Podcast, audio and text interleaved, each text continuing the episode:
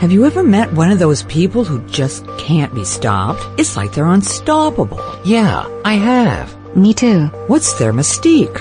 Nothing stops these people. Don't stop. Welcome to Mission Unstoppable with Coach Frankie Picasso. You're about to meet some of the most amazing people. They've accomplished their goals despite insurmountable odds. They beat adversity, physical hardship, and traumatic events and emerge triumphantly. They're people just like you and me, and they're winners. Are you unstoppable? Here's Frankie to show you how. Live. How are you? We are here on Facebook and so happy to be joining you today. It's Thursday. It's a special day for Mission Unstoppable. We're never, oh, it's Wednesday, I should say, March 27th. We're never really here on a Wednesday, but I am this week because this is my last week before I go on, let's say, hiatus. my guest today is Michael Priv. Michael was born in the Soviet Ukraine. He arrived to the USA in 1979 and he went on to graduate University of Pittsburgh and he became a construction engineer. Well, something happened. he was intrigued by Scientology one day and he ended up joining the church. He went on staff as a Dianetics auditor in 1987 and he quickly moved up the organization to rank at the highest monastic order, the Sea Organization, where he spent 18 years managing translations for the church until he walked off his post in protest to the policies of corruption at the top of the Scientology organization. He not only had a harrowing escape from the KGB while in Russia, bringing Scientology to the Russians, but he was later tried for his crimes by his church in the USA and spent a year in the Sea Org prison in Los Angeles until his dramatic escape in 25. More about that for sure. Michael's writing career then began in earnest in 2008 with the publication of his first novel, Friends of Fred. It was followed by his first sci fi novel, The Fifth Battalion, then his autobiography, The Golden Fleece. More short stories. Michael then published Roto-Rooter, and most recently he released a psychic healing guidebook, You Are Psychic, The Healer's Handbook. It was his attempt, he says, to train anyone into becoming psychic. He also completed the screenplay for the 5th Battalion and working on his sequel, The Baltazar Conspiracy. Oh, and now he wants us to believe he's just a regular guy who lives in the Bay Area and works as a home insurance adjuster for a major carrier. okay, Michael. Some might believe you and others wouldn't. wow. Like I said that your your life sounds like you belong in a Tom Clancy novel. I mean it's absolutely incredible what's, you know. Yeah. Yeah, first of all, uh, thanks for having me. Uh, very happy to be here with you, Frankie. And um, yeah, what's the point of, you know, kind of like dragging on and couching and potatoing on the couch, you know? Yeah, yeah. Well, let's. This is Mission Unstoppable, and I like to go back to when people were young and what they thought life was going to be like for them. And so, you were a young boy in the Ukraine, and you know, in 1979, your family emigrated to the United States. Um, but when you were in the Ukraine, you know, young, young, little young Michael, Misha, what, what were you going to be when you grew up? Well, I wasn't totally sure, but I knew that whatever that was going to be, it wouldn't be in the in the Ukraine. That's for sure, because uh, I considered that place unlivable. Like Soviet Union, even like Russia now, it's just not for you know normal humanoids. It's just like I never got into that whole thing that's happening in there, and has been happening for 1500 years. Uh, communists uh, were responsible for some of it, but not all of it but anyway, so yeah, I didn't like the, the it over there very much, and uh, also the spiritual pursuit was completely uh, a closed path for me in there. There was no religion, no information of any kind. It just no, I couldn't stay there. I knew I had to leave, and I wasn't totally sure what I was going to do, but definitely somewhere else. And had your family always lived in the Ukraine? Like you go back? Yeah. Yes, uh, they're uh, basically they're uh, Jews, uh, Jewish people living in the Ukraine, uh, kind of historically oppressed and this and that, and so forth. And uh, yeah, as far as we know, because uh, in the Soviet Union in general, and in my family in particular, all the roots are kind of cut off because of the World War II, where all the relatives got killed. Right. So there's no family lore to remember uh, going back further than maybe 50 years, kind of thing. Wow. Yeah, I mean, my, my, my great grandfather came from Galicia in 1894. I think he was born Pesach, uh, Israel Pesach Strashny was his name. And, and he, he gathered his children and dressed up like women and, and laughed in a caravan, I guess, you know, to, to Poland, to, uh, to Salzburg, Austria. And, and, you know, that's where they stayed, in, I guess, until the war. And most of them were also killed off there. I just finished a book about that actually. But, um, so it's very interesting to me to meet somebody from, from that area again, uh, with your perspective on, on how, you know, the pogroms and, and how the people are, are just so, um, oppressed. Everybody's really oppressed. Correct. Yeah, aren't they? Yeah, it's it's a it's a different way to live, I guess, th- than we live here. Which which surprised me then, I guess, um, when you when you worked. Well, let's let's talk about. Um, okay, you graduated university. You were going to be in construction, um, like a planner. Is that what you did? What did you do? Well, uh, yes, I found the job uh, after I graduated. I found uh, found the job here in Hayward. So the university is in Pittsburgh, Pennsylvania. But uh, I sent out some 120 or whatever it was resumes at the time on paper, you know, letters, and uh, I got one uh, good response that I was hired here in Hayward in a large construction company as a project manager. Okay, how old were you? Um, so that was uh, I was 26. Okay, so 26 years old, um, and you were in Hayward when you when they kind of inducted you into Scientology. Is that where you first met? Yes, uh, well, in San Francisco, but yeah, I lived in Hayward and I worked in Hayward, and uh, but that actually happened in San Francisco. Um, uh, would you like to hear about that? How that happened? I do want to hear about how that happened because I, I it's, it it just boggles the mind in some ways because your personality is like screw off, leave me alone, and okay, Yeah, well, I mean, it was very interesting. Basically, what happened was, uh, um, well, actually, it was very funny. Actually, yeah. So there, there, there was this this uh, little uh, pretty little girl who dragged me literally by my sleeve into the church in San Francisco. I was just passing by, like I was accidentally passing by yep, and she just dragged me into the church to do a personality test.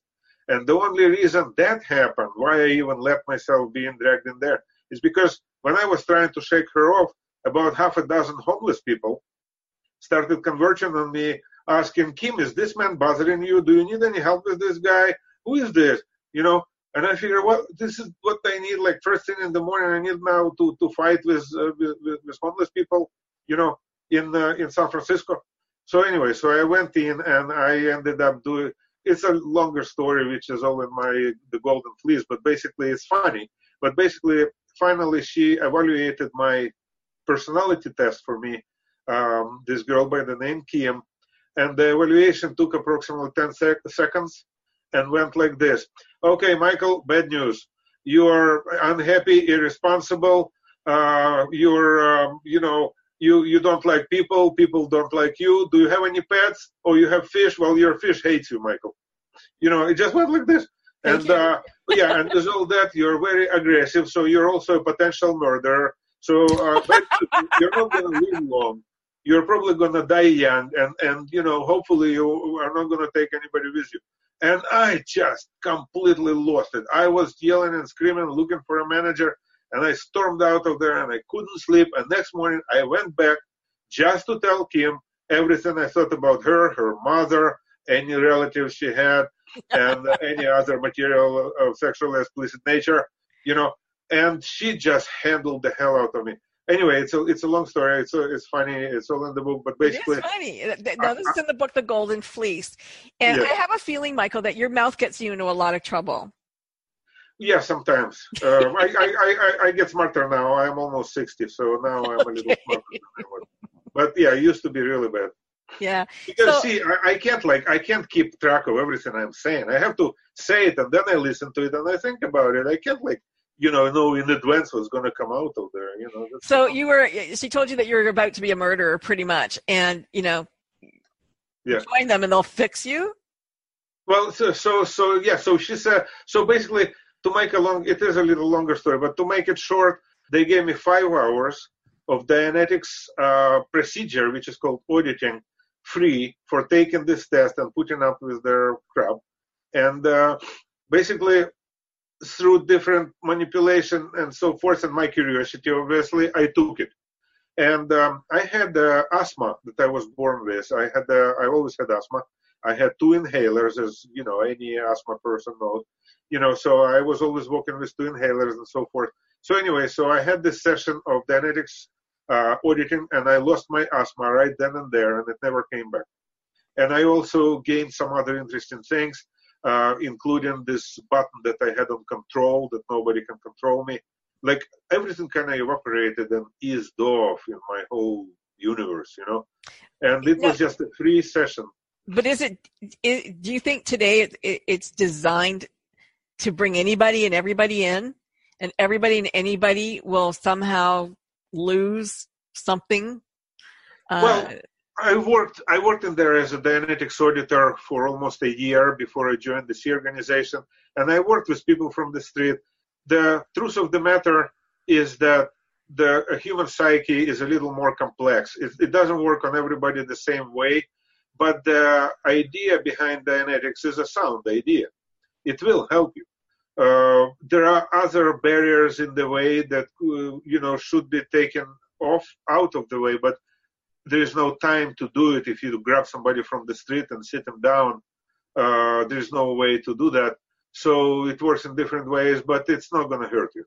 And So- uh, it, it is actually a pretty good, uh, you know, psychotherapy type. Thing. after reading your book, I, I came away with with the thinking that that everything that the church as a religion offers you liked. You just didn't like the people, the way it was run. Is that a fair statement? Like, well, do I really like the people. I don't like the organization. Basically, Okay. the, the organization is created by L. Ron Hubbard, who was just not a real good guy. He was not a real likable guy. It's just no no way of saying it in a different way. He he had like the rest of us. He he is basically good, and he wanted to help, and he is a brilliant guy, and so forth. But he didn't trust people very much. He didn't like people very much and he wanted to help them, but they were kind of like more like a, a, a homogeneous mass over there somewhere for him. And uh, so the organization that he created is punitive, suspicious, you know, uh, kind of harsh, um, and also it has this tendency of setting itself apart from the rest of the human race. You know, like basically everybody is bad. Like everybody who is not a Scientologist is a wog which basically means stupid, immoral, like low life, kind of like a monkey, you know, um, you know, animal, you know. And then, of course, there are psychiatrists who he hated wholeheartedly, and then there are government government employees of all kinds were enemies to him. Then there is media that he hated as well. So altogether, overall, basically, probably there was about two, three people that he liked.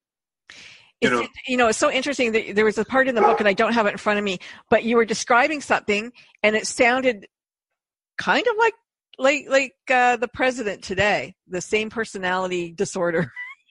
it was well, very, yeah, there, there was definitely there was definitely that. Oh man, there was definitely that. Uh, uh, this uh, uh, like a huge streak of narcissism. But unlike the president today, uh, L. Ron Hubbard actually achieved a huge thing. He actually, in addition to his personal uh, peculiarities and shortcomings uh, and so forth, he was a genius guy, and he was a genius researcher. And one thing he had is he had unshakable, unshakable integrity in following where his research leads him. He had no agenda. He wasn't trying to prove something before it happened. He wasn't looking for proofs for his theories or whatever. You know what I'm saying? He he was actually following the lead, even though they created huge, uh, unbelievable uh, difficulties uh, for him. Like for example, um, working in Dianetics, which he started at first. Um, anybody, any practitioner of Dianetics knows that the the root of all aberrations, of all problems that people won't handle, is always outside of this lifetime. So so he followed so he was strictly against it. He was an engineer by education also, and he was just like he was completely um, horrified by this idea of creating this whole thing that there are all these past lives and there's nobody can really say uh, how it all works and this and that. But he followed it, and that's how Scientology was created. And he was ridiculed for that, and he he had a lot of problems, you know. But he followed it through and took the difficult path as long as it was actually the result of his. What, was this a download to him, or he created it? No, he created it. He definitely created it. He created it based on Eastern religions, Okay. but he, he definitely created it. It didn't uh, exist before him. I've never seen. I studied 28 different religions and practiced some of them, and uh, I've never seen anything similar to the to concepts uh, that exist in the you know, it, it was kind of interesting. Well, it was in. My husband was raised Mormon, and he felt like he had been uh, uh, duped, let's say, and and when I, we were watching the documentary on Mike on, on Miscavige and on David, and it did feel like Mormonism. It felt very similar. How you know you're you're disconnected from everybody else. You're just in this little society. They have their own rules, and you know the bishop's going to see you, and you're going to get in trouble, and you have to wear the secret, you know, this and that. And it, it did kind of feel like that. And and I was kind of surprised that somebody who had been raised in a country where your freedoms had been taken from you would would thrive in an organization where your freedoms were taken from you. Well, there's a secret to that because your freedom cannot be taken from you. You see, it, it's it's an apparency. Like if you kind of don't don't get that, um, then you can't really operate in this kind of oppressive. Uh, Well, I regime. But- understand that you know in your head you can you can like like Nelson Mandela he was free in prison. However, th- why would you stay eating rice and beans when you didn't have to? And, and Well, be you know what- somebody yelling at you and and and dehumanizing you like why? there's, th- th- it offers quite a lot. I am trying to explain it in a book. That's kind of like a, a really normal question. I really understand it. I spent 18 years in there, and and you know those were some of the best years I I had. That was a third of my life, and I wouldn't actually change it for anything. I had the best friends in the world. I had uh, a huge organization that was actually expanding and helping people all, all around the world. You know, and I was a part of that and it was uh, fascinating. I spent about five years uh, traveling all around the world, uh, living in many countries uh, for some extended period, you know, for some weeks Yeah, and sure. stuff. I, I really That's loved it. fun And- part. yeah, yeah. There was a lot of fun, but even not a fun part. You know, what doesn't kill you makes you stronger. Yeah, And- yeah. And, and, and makes everybody a lot stronger in many different ways. One of them is because, you know, you don't get killed. So you get strong. But so it's the military, ways. right? I mean, that's why people send their kids to the military or, or to private school. I went to private school, and I felt like you know all these rules. Like I couldn't thrive in rules. Like I hate rules. Don't don't give me a rule because I'm not going to be a happy camper. But you know, you had to do it, um, or you got in trouble. I got in trouble. I had to you know play tennis and go swimming and do all these horrible things that I didn't want to do because I was overactive or or whatever the case may be. But in your case, it was a lot worse than that. They they really uh, and not just to you, to a lot of most of the other people, really, you know, because I've seen examples where, you know, they humiliate them, and that that's not a nice thing to do to people. Yeah, well, uh, there's more to this. You know, I mean, I don't consider myself a complete idiot. And No, I don't think you're an idiot. Yeah, it was okay. You know, I mean, 18 years was too long. The last year I spent in prison. Um, you said it was for my crimes. My only crime was that I protested against David Miscavige's uh, policies and uh, walked off my post. That was my only crime. So I was Right. tried and and uh, convic- convicted in uh, treason, high treason. Did you have to go Uh, to go where? to prison? Well, w- how, like, it never actually uh, occurred to me. Like, you know, I couldn't leave. That's why I escaped. So if you can't leave and you don't want to go to prison, then you're just going to go to a different prison. You know what I'm saying? If somebody is going to be watching you somewhere, you're going to But be. why couldn't you leave? I mean, why would they want somebody who breaks the rules? Why Uh, wouldn't they want to kick you out and go, "Hey, see you later"? that also is a little bit complicated. First of all, uh, so I uh, served 18, uh, 16 uh, years at uh, Int Base. Int Base is a secret headquarters location in a desert, uh, masqueraded as something else. Uh, it's it's it's a big deal. You know, the whole real church uh, top management is in there, and there are many secrets. hmm So, so which I knew all about.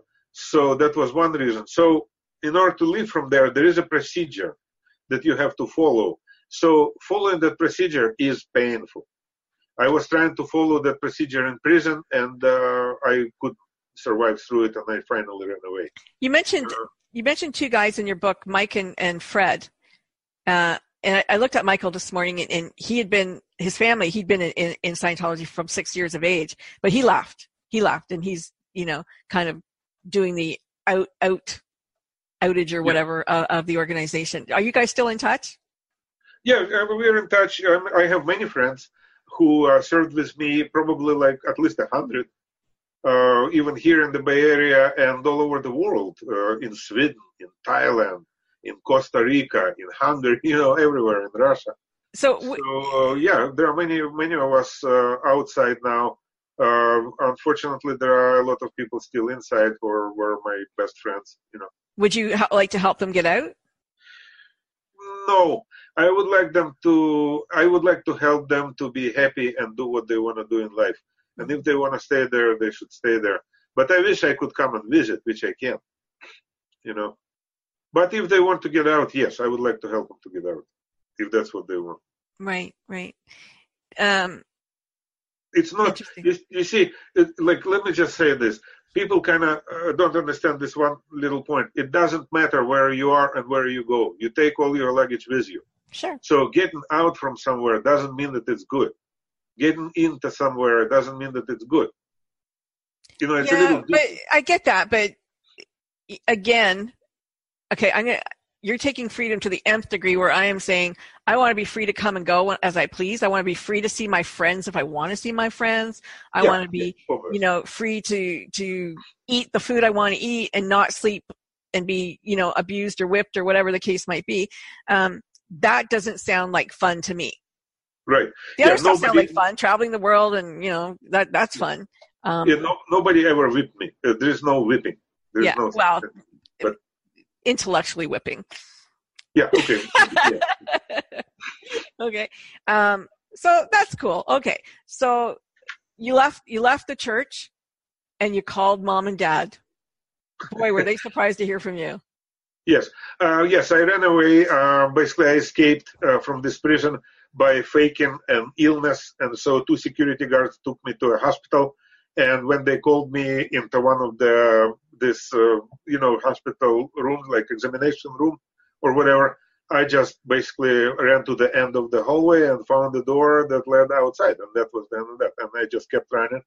And then, yeah, I called my parents and they organized. Uh, I, I didn't have a penny in my pocket and, and no belongings of any kind. And um, yeah, so somebody um, picked me up and put me on a Grey- Greyhound bus and send me from LA to. So you're mid forties at that time. I was uh, exactly 45. Forty five. Wow. Wow. Yeah. And you hadn't didn't have a family. Well, I had a family uh, when I was I had I was married. Oh, you were married in the church? Yeah, yes, uh, but when I was um, sent to prison in LA, uh, basically we were forced to divorce, which was fine with me at that point.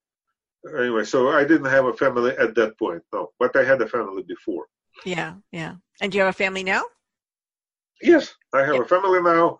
I have a stepson who is going to be a doctor. Nice. Um, he is going to be a family doctor. He is going through his re- residency right now in West Virginia. I have a dog and a cat. I have a wife. I have a house. I have with our two, three cars. nice. Yeah, it's good. Life Which good. so which life do you like better? Well, at this point, I like this life better. But I just want to mention that this life would have been a closed book for me if I didn't actually find Scientology and didn't go to the Sea Org because I was a complete uh, idiot and uh, I would die young and I wouldn't even live to be this age. You know, Well, let, let's. I, okay, I'm going to explore that with you for a second because here you are in Russia, opening up the church, Scientology, and as soon as somebody says do this, you're like, screw off, f you, I'm not doing anything you want me to do. Now, okay, aside from not being a very religious kind of attitude, I mean, you're still that guy who uh, was on the street going, "Screw off, get rid of, let go of my arm. I'm not going anywhere with you." What like do you see the similarity to that same guy? Well, sure, it's still me, but I am A happier you, a gentler i- you. immeasurably more able. I am, I am, uh, I am, I, I was weak. I am not weak. There is nothing that brings me down now. Uh, I can plan. I can coordinate. I can, I can set an activity for like six months in advance and follow through.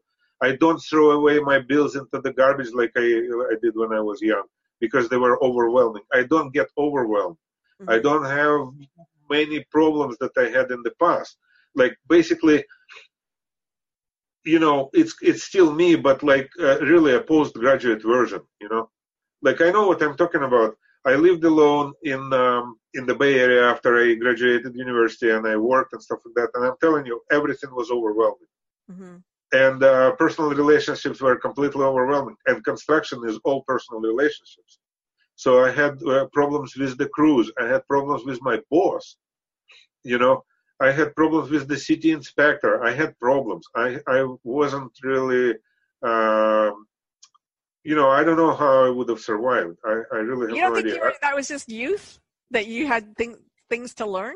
Well, I don't know. I couldn't hold on to a girlfriend for longer than five months. I mean, I mean, it was I was really a mess, and uh, you know, I mean, I don't want to like label myself as psychotic necessarily, but there was definitely, you know, a lot to be gained from any kind of psychotherapy for me, you know, and uh, I got very effective uh, psychotherapy, which Scientology is very effective. That's the only thing that's going for it that it has going for it, you know. And uh, you know, and then also I left Scientology behind in 2005 uh, and uh, continued and progressed a lot farther than, than than Scientology. And now it's a it's a it's a completely different version of me, you know. hmm hmm Tell us about um, when you were in Russia and and the KGB were, you know, they taken your visa, your passport, like you couldn't go home. You had no money, you couldn't go home. How how afraid were you? Like, were you really afraid? Did you think that the church would come and save you, or Well, uh, the problem with the church coming and saving me was that even uh, getting a message out was difficult. and uh, it was all monitored by KGB, and I was under surveillance, and uh, I didn't have money. Uh, I didn't have a, a plane ticket either because it expired, and it was scary. But again, nobody can take your freedom away from you, just as nobody can take your existence away from you as a spirit. Like, in other words, it's not as I wasn't as scared as somebody who thinks uh, that he came from Charles Darwin type thing, you know. But I was uh, I was scared, obviously. Mostly, I was scared of uh, tortures and drugs and uh, humiliations and uh, this sort of thing. And also, I was scared because at our first meeting, they already tried to recruit me and uh, turn me, you know. So that I couldn't live. I couldn't live with that, you know.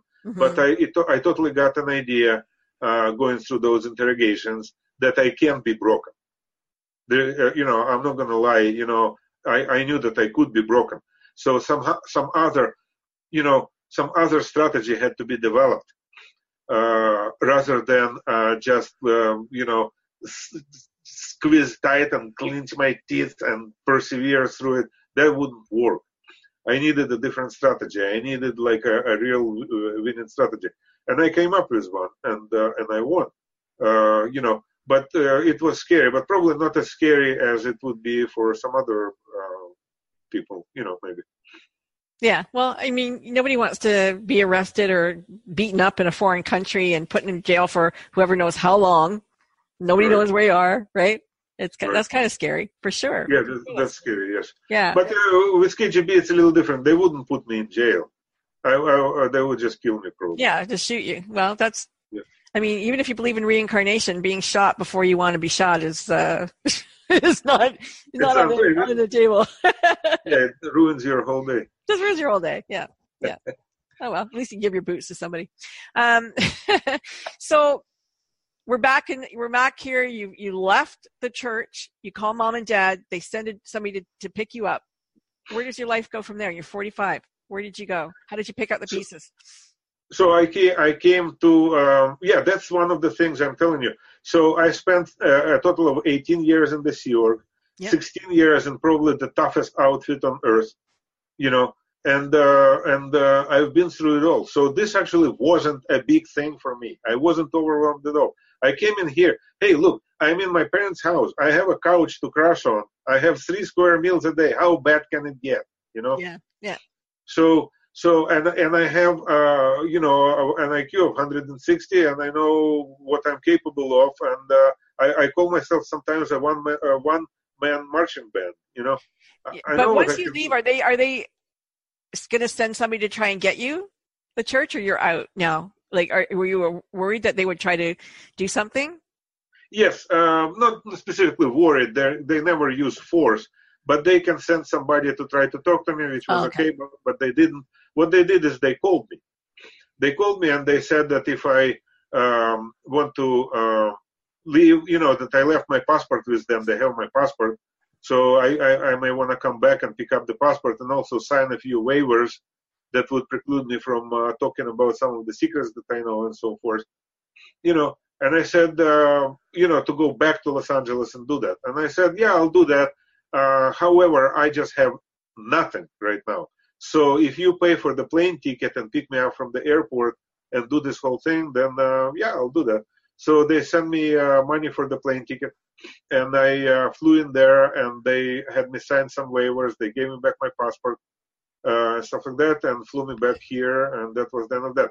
And I found a job uh, next day or the day after. I just called a few of my parents' friends uh, within the Russian community here, and a couple days later, like literally, or maybe a day later, something like that, I was already standing in downtown San Francisco in the financial district selling hot dogs on the street, which is, you know, it's not a highly paid job, but you always have hot dogs. You know, again, how bad can it get? You know, you have soda, you have hot dogs. Hey, you know. So anyway, so I did that for a few months, and uh, from there, um, I got myself recruited as an estimator uh, for a large construction company, and uh, so I escaped in the very end of June of 2005, and in September of 2005, I already had a job, and then early 2006, I already bought a house. Did it feel surreal at all? Like not to have being organized and having all this, you know, in a group and and did it feel Well, surreal to you a little? It was it, it was it was uh, bad that there was no group. I had i had like i was among the best people. I really really liked the guys you know and the camaraderie and the organization around and stuff like that. So that was that all was gone. So i was on my own. Uh, the construction company i worked with is uh, you know is not the same as the sea organization. You know uh, different uh, people different interests and stuff like that. But i worked there for several years. Um, you know, I mean, it's definitely something to get used to. But another thing that started happening is uh, PTSD started kicking in, which actually I didn't realize it ever did before. I kept uh, recurring nightmares about my life at the base, um, and these li- nightmares lasted for many years, probably I don't know, seven, eight years. You know, I had nightmares and uh, stuff. You know, but then everything kind of went away and everything's good. So where did you started to write in 2008?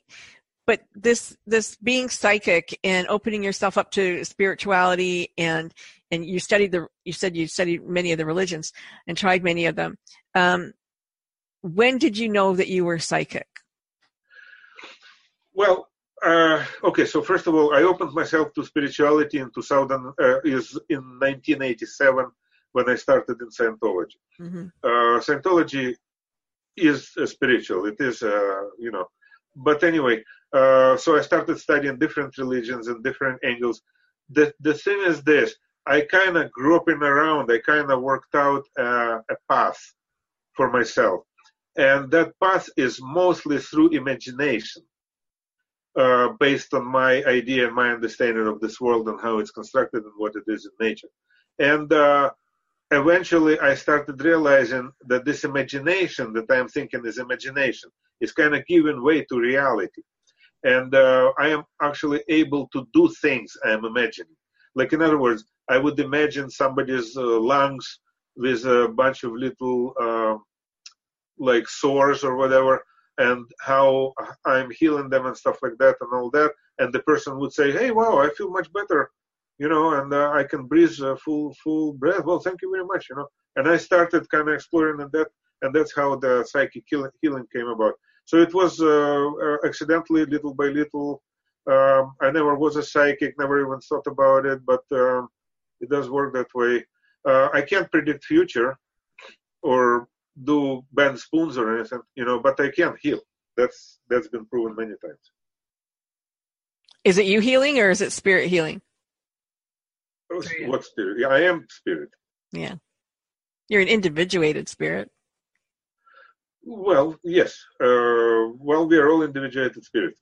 We are all individu- individuated spirits, but a part of one. But we are still individuated. But your I mean- but your book, your book on on psychic, being a psychic or as a psychic healer, which is it? The Uh, book. you are a psychic. Uh, uh, the uh, this the the healer's handbook. Yes. Yeah. Okay. So um, that book. Who are you talking to in that book, and what do you hope that they will achieve when they read that book?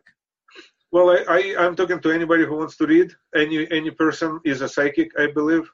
Um, there are a couple of uh, major obstacles in the way of manifesting the psychic abilities that they already have, and uh, those major obstacles are not lack of drilling. Like in other words, there is also a bit of drilling and exercising and and so forth, training that can be done, but that's not a major thing. Uh, the major obstacle is lack of certainty. Mhm. That's how I figured it out. Like if you take certainty to infinite degree, you know, then anybody is a psychic. Okay, so what keeps down certainty? So I figured that what keeps down certainty is first of all uh, not keeping one's nose clean, which Mhm. is a major major factor, which is very difficult to to deal with, kind of, you know, in, in our day and age and so forth, and people not wanted to be preached and and so on and so forth. It's very difficult. And uh, the second one is fear. So fear, f- fear is easy to deal with. So uh, you know, especially easy if one keeps their noses clean. You know, if the nose is clean, then the fear is also kind of easy. But in any case, there are techniques to handle fear Mhm. and meditations and so forth. So with those things out of the way, then it's just a matter of a little bit of drilling, and we're all we can all heal. We can all be psychic. hmm And that's So- your definition of psychic is being able to heal, or is it broader? Well, uh, psychic, uh, a psychic is a person who exhibits certain extrasensory abilities and perceptions, some esoteric abilities that are not normal. So, uh, being able to see inside the body, being But they are to- normal because we all have them. yeah, we, we all have them, but we don't consider it normal. Yeah. You know, yeah. so that's why I call it psychic. But uh, but uh, seeing the future is a whole different thing. You know, that I don't know how to do it. I'm, uh, my wife always wants to win a lottery, so she keeps pushing me to to explore that further. But and I am working. You know, I'm doing research right now into DNA, but I'm more interested in DNA than how to win the lottery. Like somehow I can't I can't turn that way very well. I don't think it works where people w- win the lottery actually when you're psychic. However, you can manifest Yeah. getting what you want from that money, right? Yeah, yeah, yeah, oh, yeah, yeah. Well, something like that. But uh, basically, uh, there are psychic abilities out there that are not available to me. But Yeah. I have psychic abilities as well that I never expected existed. Like, uh, for example, uh, I think the last uh, the last thing I had was day before yesterday, when uh, you know a cancer patient, um, you know, uh, who lives in Detroit, uh, you know, whom I never met, and I've never been to Detroit. You know, like, and honestly, I am a little confused even where it is exactly, you know. And uh, you know, and I was able to help him and so forth. That's pretty out there, I think. I would never expect myself to be able to do that. Yeah, that's awesome. Yeah. So you. what's what's the future hold for you? Where do you want? Where do you see yourself going next? Well, I really like the Fuse Battalion and the sequel, which is uh, which is the Baltazar con- uh, uh, conspiracy, and I really would like to see those as movies. Okay. I have absolutely no clue how to break into Hollywood. I have no connections. I have no time. I have no abilities. I'm really bad at networking. I hate uh, small talk and cocktail parties. I don't drink at all. I, I don't like large gatherings of people because I keep picking up different people's thoughts and emotions, and I mostly don't like them. You know, so I, I have a, I have a lot going against me, but uh, I do have uh, certain things and abilities going for me, You are funny. and I hope to I give you that. Yeah, thank you. You have a good sense of humor, and it's it shows in your writing. It's pretty hilarious. Um, I would just, you know, hey, manifest it. Put it on your screensaver. It's a movie. Yay! exactly. Yeah, yeah. That's pretty much how I approach it. Yeah, it will materialize one day. Yeah, yeah. Uh, good. Okay. Well, I wish you all the best. And do you, have, do you. have your book in your? Do you have your your latest book in your in your thing? Let's hold it up. Well, this is my this is my uh, latest book book about the psychic healing. Oh, there's really a like poster in the- the background. Okay. Yeah, that looks good. Yeah. I see the poster on your. Uh, this is the golden fleece. Yeah. The golden fleece is, of course, this is me, and this is my horse, obviously, and this is my spear, and this is the Scientology cross. Yeah. And the, the golden fleece, uh, Scientology. By the way, if I can say just one small thing about Scientology, Scientology is effective and it works and it can get you somewhere, but it doesn't work nearly as well and doesn't get you nearly as far as a good meditation regimen, which is free of charge and free of oppressive organizations that uh, drive you bananas. You know, so the, the, the, the, the answers are out there and they've been there for at least 2,600 years, probably Yeah. more. So, Yeah. yeah. This is uh, the Fuse Battalion. Now, I really like the Fuse Battalion. It's just Okay. totally, you know, it's just my my book. What's that about? And this is my short stories collection, the Rotor. Tell, tell us about the Fifth Battalion. Then, what's the premise of the story? The premise of the story is uh, that um, there was a failed invasion of Earth, an attempt at inva- invasion of Earth uh, about 5,000 years ago in the Andes, when uh, Baltazar Confederate troops, uh, advanced uh, contingent of the troops was uh, deployed in the Andes to build a base. It wasn't actually an invasion of the planet; it was just an idea of having a safe base in their war with their with their enemy, the Murabi Empire and so they so they were building this base in the Andes, and there are actually catacombs in the Andes, and it's actually based on some research that I found just incredibly fascinating myself. Of course, you know, of course, it's science fiction, but it, it is actually interesting where the hell those catacombs came from in there, you know. But anyway, so uh, building uh, building the base, uh, but Earth turned out to be a prison pa- uh, uh, planet for Murabi Empire, the enemy of Baltazar Confederacy, um, were the most incorrigible uh, cri- criminals, the repeated offenders, spirits of, of repeated offenders were, were sent in here. So, so the, the, the prison guards here basically wiped out the advanced contingent, and these people um, had been um, um living here with us for 5,000 years. Uh, you know, but they remember their origins and they're always trying to escape. That's how. Okay. Okay. Cool. Yeah. Sounds like a movie. Yeah, exactly. Michael Priv, thank you so much. Your books are available on Amazon and all the other local places. And I want to thank you for being so open about Scientology and, and bringing it up and allowing me to explore it a little bit more because I think people are very curious about it. Thank you. Thank you, Frankie. It was uh, fun. Thank you very much. It's a pleasure. Okay, just hang in there. Goodbye, Facebook. We will see you tomorrow when uh, Mary McManus will be on with me. See you then.